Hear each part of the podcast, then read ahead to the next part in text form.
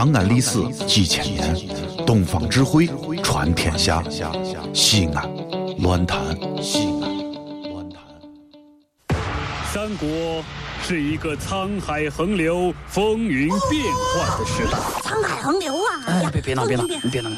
不知多少盖世英雄在那里大显身手。你你你你打到我了！叱咤风云，正所谓江山如画，一时多少豪杰。豪杰！神田小课堂，二零一四年重磅出击，《三国演义》，敬请期待哦！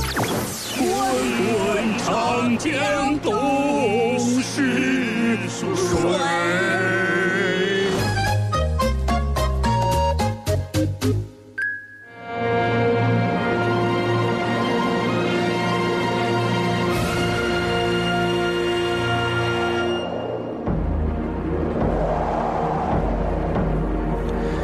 来到神篇小课堂。今天我们来说一说《三国演义》第三十一回。别人打仗耍刀枪，刘备打仗先写信。嗯。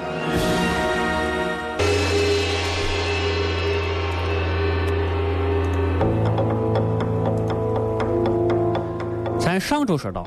说到孔融邀请刘备，孔融啊，孔孔融像话吗？真是啊，不像话。孔融啊，啊，孔融啊，让让梨的那个货，让梨那个啊，在曹操手底下呢。对，邀请刘备啊去帮这个陶谦，啊，刘备呢就去了。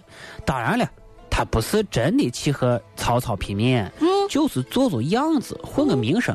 我跟你说，刘备啊，在三国里头啊，我是最能表演的一个。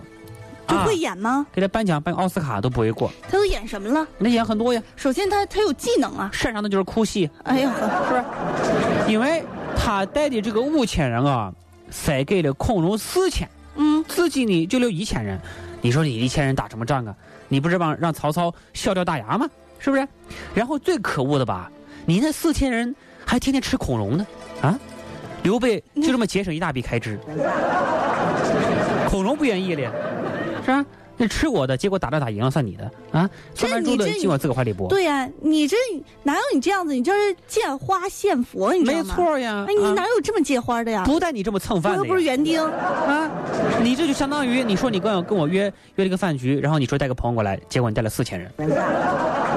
刘备你，到了徐州，跟陶潜就说了啊，我给曹操写封信。劝他和解。嗯，他如果不愿意，咱们再打也不迟。那万一他不愿意呢？他不愿意再打呗。那打死了呢？但是，是吧？这个选择啊，其实咱说句客观的话，还是比较高明的。为啥呢？啊，因为这个现在的这个局势啊，就是公孙瓒写信来劝架，曹操也不会给面子，何况是无名之辈刘备呢？嗯，刘备这个小人物给曹操这个大人物写信，不管你是你语气多么和善啊。事情肯定是办不成的，但是没有坏处，因为曹操跟刘备之间没有利益冲突。再一个，各位注意，小人物给大人物写信，无论能不能得到实质利益，都只会把小人物的名气混大，有利无弊。就跟很多现在就是就是，如果我们现在给给哪个领导，然后一写信，比如你给我写信啊，结果你火了，嗯，然后你就火了啊，对，就跟现在很多微博上面有人骂明星一样的，骂着骂着明星生气了，结果他火了。是不是啊？正在商量当中呢。这个时候，曹操军营里头有人报了一个坏消息。哎呀，不好了，主公！怎么了？怎么了？你快说！我还没说，你怎么就哭了呀？你这心态当不了主公啊！啊，你这心态像公主啊！哎，那你说，吕布偷袭占领兖州啦！啊，妈妈！曹操毕竟不是朱厚照啊，不是听到有人过来打他就开心啊？为啥呢？嗯，因为吕布。本来带着董卓的头吧投奔袁术，然后呢袁术不招使他，结果呢他投奔袁绍，袁绍呢倒是招使他，但是要把他弄死。是吕布说我我容易吗？我大夏天带个董卓人头都都臭了啊！你们都不要我，是不是？你闻闻这布，你闻你自己闻闻，你闻我身上这味儿，是不是？多大一脑袋呀？你懂吗？你到菜市场称一称，我告诉你，招苍蝇啊，是不是？什么味儿啊？所以吕布这时候被逼急了，没有立足之地，打起了曹操的主意，趁人不备抢了曹操地盘了。这个事情对曹操来说完全是个意外，因为曹操心想着是：哎呀，我防袁绍、袁术防刘备，没有想到吕布你给在背后弄了一刀，这就是喝凉水都塞牙，穿道袍都撞鬼，纯粹是倒霉，是不是？曹操这个时候无家可归了，这个时候曹操非常脆弱，因为如果吕布和陶谦合力夹击，曹操就玩完了、啊。这时候他底下个谋士叫郭嘉啊，曹操底下这个谋士特别多。哎，主公啊，正好卖个人情给刘备，哎呀，我听着你像个小妖精啊！你退兵回去打兖州，你看怎么样？哎你啊，我一夜没睡，嗓子充血。他意思是说卖个人情给刘备，刘备不是说咱们和吗？那行吧，咱们就和，这样我们可以退兵回去，把这个兵力打吕布。就这样去找刘备了。曹操一听可以，可以啊，小样长得贼眉鼠眼的，没想到啊，你还挺有能耐呢，是不是？曹操打赢了，就给刘备回了信。刘备君你好，我是曹操，你看回信了，退了兵。但是他其实很明白，我不是不打你陶谦了，是看在刘备的面子上，暂时不打你啊。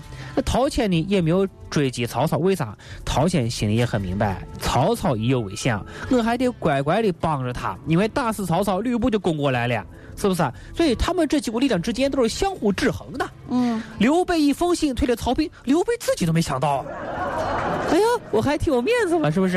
然后陶谦这个时候请大伙吃了一顿饭，刘备啊坐立上席啊。陶谦觉得这个人啊不仅仅是卖草鞋的啊，你还是比较有能力的啊，呃，你看起来还是不错的嘛。是不是啊？刘备这时候啊啊也是非常谦虚啊，因为陶谦说的要把徐州送给你啊，当做对你奖赏。刘备呢不肯接受，再三推辞。陶谦当然知道刘备是不会要的，他的这一举动从战略上来讲意义非常重大，他想表明一个立场，主动结交公孙瓒，所以结交是真，白送是假。说的实在是太深奥了。哎呀，大伙要捋一捋啊。公孙瓒和袁术啊，我都是反袁绍的，相隔太远。陶谦呢，可正好在中间。袁术跟袁绍啊他不是一家子吗？不，一家后来不是因为政见不同，两个分开了吗？啊，对不对？那个时候分不管不上亲情了啊，所以啊，关东联军格局啊，可以由由北、中南三派演变成东西两派啊。这个东派的袁术、公孙瓒、陶谦合力，他们是绝对能够大于西派的袁绍和曹操。再后来呢？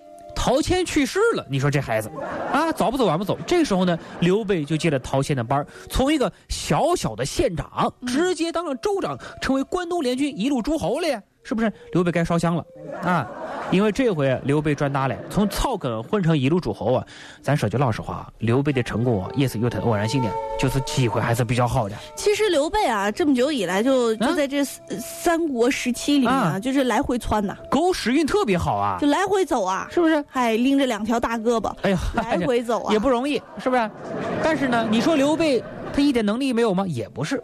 刘备这个人，我觉得最大的能力啊，就是能够忍耐。嗯，为啥？你想哈啊，刘备还是一个草根的时候，给刘焉白干过，白干过。给给卢植白干过，给董卓、给朱俊白干过，多数是白干了，没有啥收益啊。就一次机会，好不容易当个县长，后来还公孙瓒打这只能说明一个问题，他不缺钱呐，他还 是白干呐。啊，对呀、啊，从来不要工资。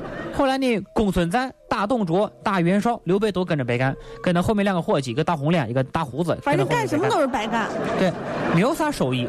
这回帮陶谦也是白干，但是机会出现了，所以这说明什么呀？当不了孙子，你就别想当爷。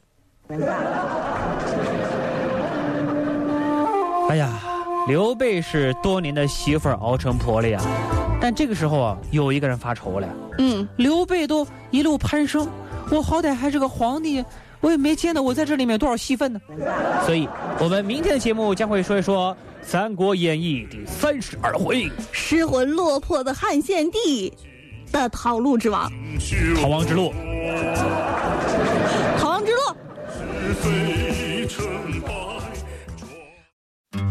这里是西安，这里是西安论坛。